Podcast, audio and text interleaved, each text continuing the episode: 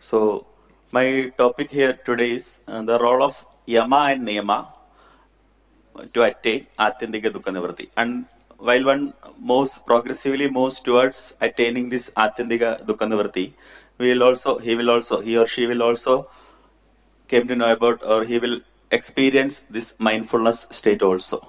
And mindfulness has various definitions in the narrow sense and the broader sense. So, to explain it as I understood, I will start with a story. In 16th century Kerala, there was uh, it started actually in 15th century and it lasted up to 18th century. There was a branch of mathematics known as Kerala School of Mathematics. So many new developments, especially in the field of uh, calculus and astronomical mathematics, uh, originated in that period. Originally, it was started by Madhava of Sangamagrama. So there was one famous astronomer. He's also a poet. I will come to his poetic ability later. In that uh, lineage, he's so one day morning. Uh, he was, he was staying in his ancestral house while after bath uh, he was moving through the prayer hall uh, towards the prayer hall so the grandfather was an astrologer and he was preparing for the daily uh, Prasna. Prasna means in Kerala astrological tradition, every day morning they will calculate the Panchanga for that day and they will keep the Kavadi, the uh, shells in particular order. The Navagrahas and all other points will be kept in that particular wooden platform. So, unfortunately, this uh, young boy stumbled upon this thing and all the particular arra- arrangements which he has done for that particular day was uh, removed and then he was in a very difficult situation. So the grandfather became very angry and shouted at this boy, Hey, why you did? I have spent several hours to calculate this and, and I set all this for today's uh, Panchanga. But in one second you have destroyed. Then he's, the boy, young boy told, Oh, sir, uh, grandfather, I will help you. So give me one minute. And he just took one minute to reset it in, in its entire original form.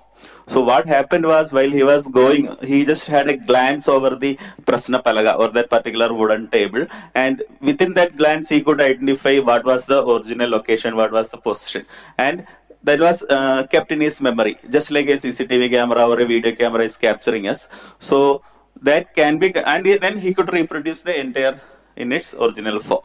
So the person, the young boy was none other than Melpatur Narayana Bhattadiri, the author of Narayaneeyam also. So this is one example of mindfulness, means whatever activity we are doing, it's not a kind of full focus and as we encounter in meditation, but whatever we do, it in full focus, a kind of infinite focus everywhere. It need not be limited to this room, but in its expansive stage, even if it the event happens out the outside the room, we'll have it relation with that. So with that uh, small story, we'll start Yama Niyama. So come whatever stream, uh, there, there are different streams of yoga and all this Advaitic Vedic text, but one of the fundamental requirement for to excel in the sadhaka life, the path of yogi is practicing of Yama and Niyama.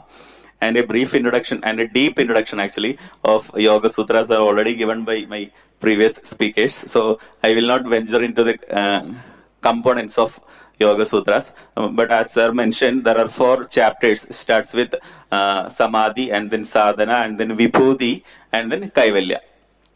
So the second chapter uh, discusses various techniques which one should follow. What are the things we have to practice? And he lists uh, actually there are three levels because for the higher level he Patanjali Maharshi gives one set of practices for the middle or the intermediate practitioner. He gives another set of techniques, and for the beginner level, for most of the uh, people, he gives Ashtanga Yoga. So it starts with Yama, Niyama, Asana, Pranayama, Pratyahara, then Dharana, Dhyana, and Samadhi. So among this, the Yama and Niyama are the first or the fundamental steps. Without Yama and Niyama, we cannot uh, practice anything. We can practice, but the perfection will not be attained. And also, uh, at a later stage, he gives uh, what is Yama. I think. Oh. Yeah, yeah. Should I deal? We have time now. Okay. okay. So, uh, Yama, there are five components Ahimsa, Satyam, Asteyam, Brahmacharyam, and Aparigraham. And then we have uh, Niyamas Shaucham, Sandosham, Tapas, Ishvara Pranidhanam, and then Swadhyaya. So yama are more like uh, the thing which he has to do mentally, and the other uh, then and it interacts in his interactions with society also because ahimsa, then um, uh, brahmacharya, all this kind of thing.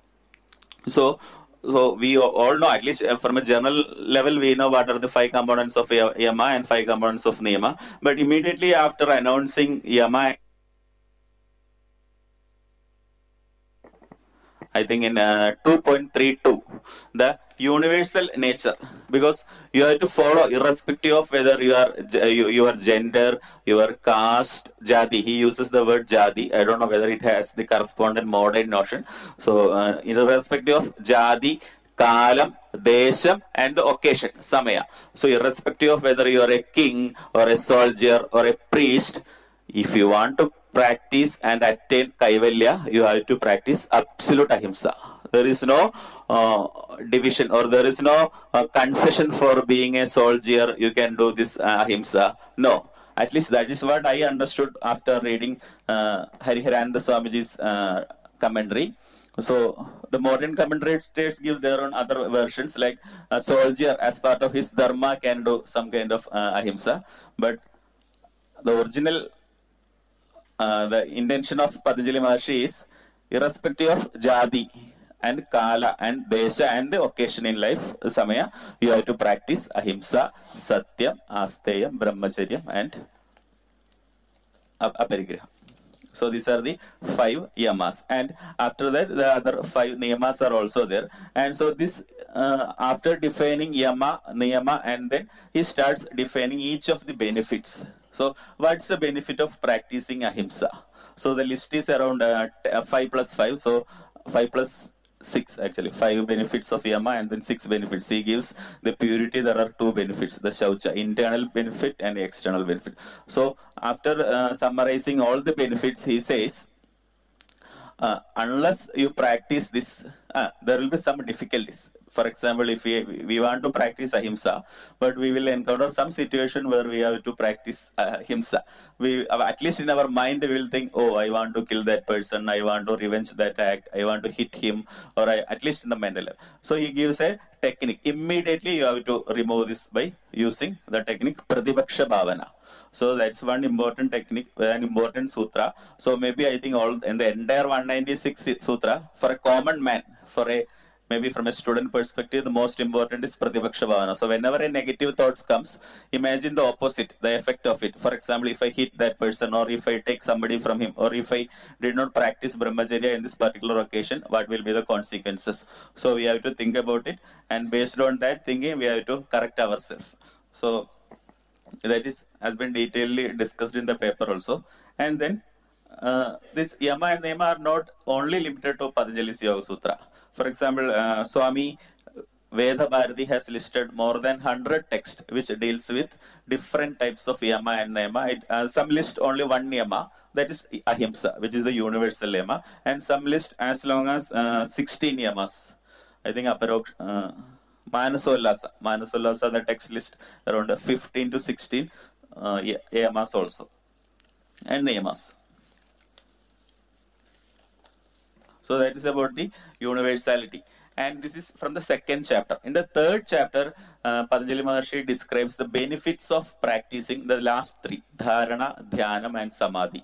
So this together he is calling it a samyama. So samyama on this particular object or particular uh, being will give you some uh, benefits. So all these are considered as nat- supernatural abilities. Some of the abilities are we can fly, uh, we'll have the uh, universal knowledge, we'll have the power of an elephant, we'll have all this kind of different different uh, beautiful experiences. Then at uh, 337 he gives Oh, but all these are hindrances towards your ultimate goal. So, even though it is good in materialistic world.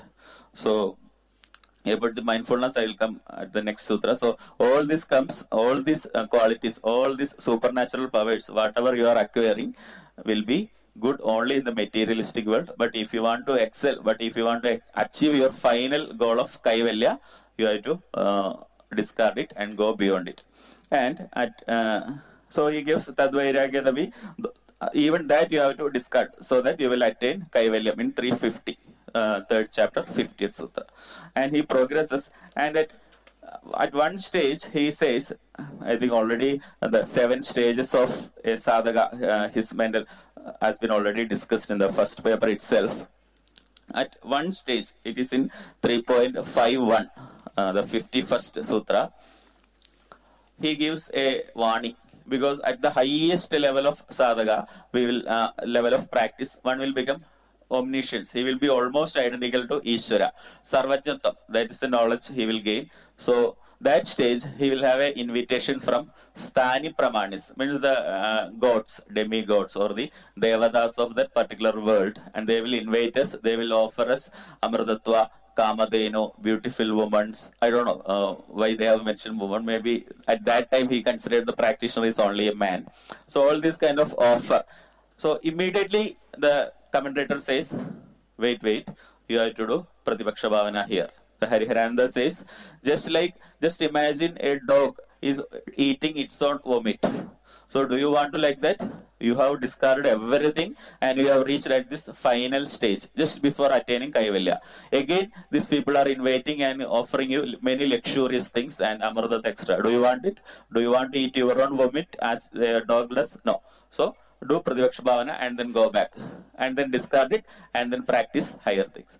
So this is uh, the second uh, announcement of this warning. First, he announced in uh, 2.33 also that Pratipaksha Bhavana we have to do all this Pratipaksha Bhavana or the opposite thinking to escape from the practice of uh, to practice Yama and Nema. And at a later stage, this uh, 3.52 he again wants us. Uh, even he is not using the term Pratipaksha Bhavana, but he gives this example. The commentator gives this example just like a uh, this dog eats its own vomit. We should not do that. We should think about it and we should discard it. Okay. So these are so between this the, there is a, a, kind of sandwich. The two warnings are and all the benefits are sandwiched between these two Pratipaksha Bhavana warnings. And the immediate next sutra he says uh, he says Shana and its Krama. Samyama on Kshana Kramayoho means you have to focus on the instantaneous moment and its Krama, its sequence. Then you will attain Sarvajnata.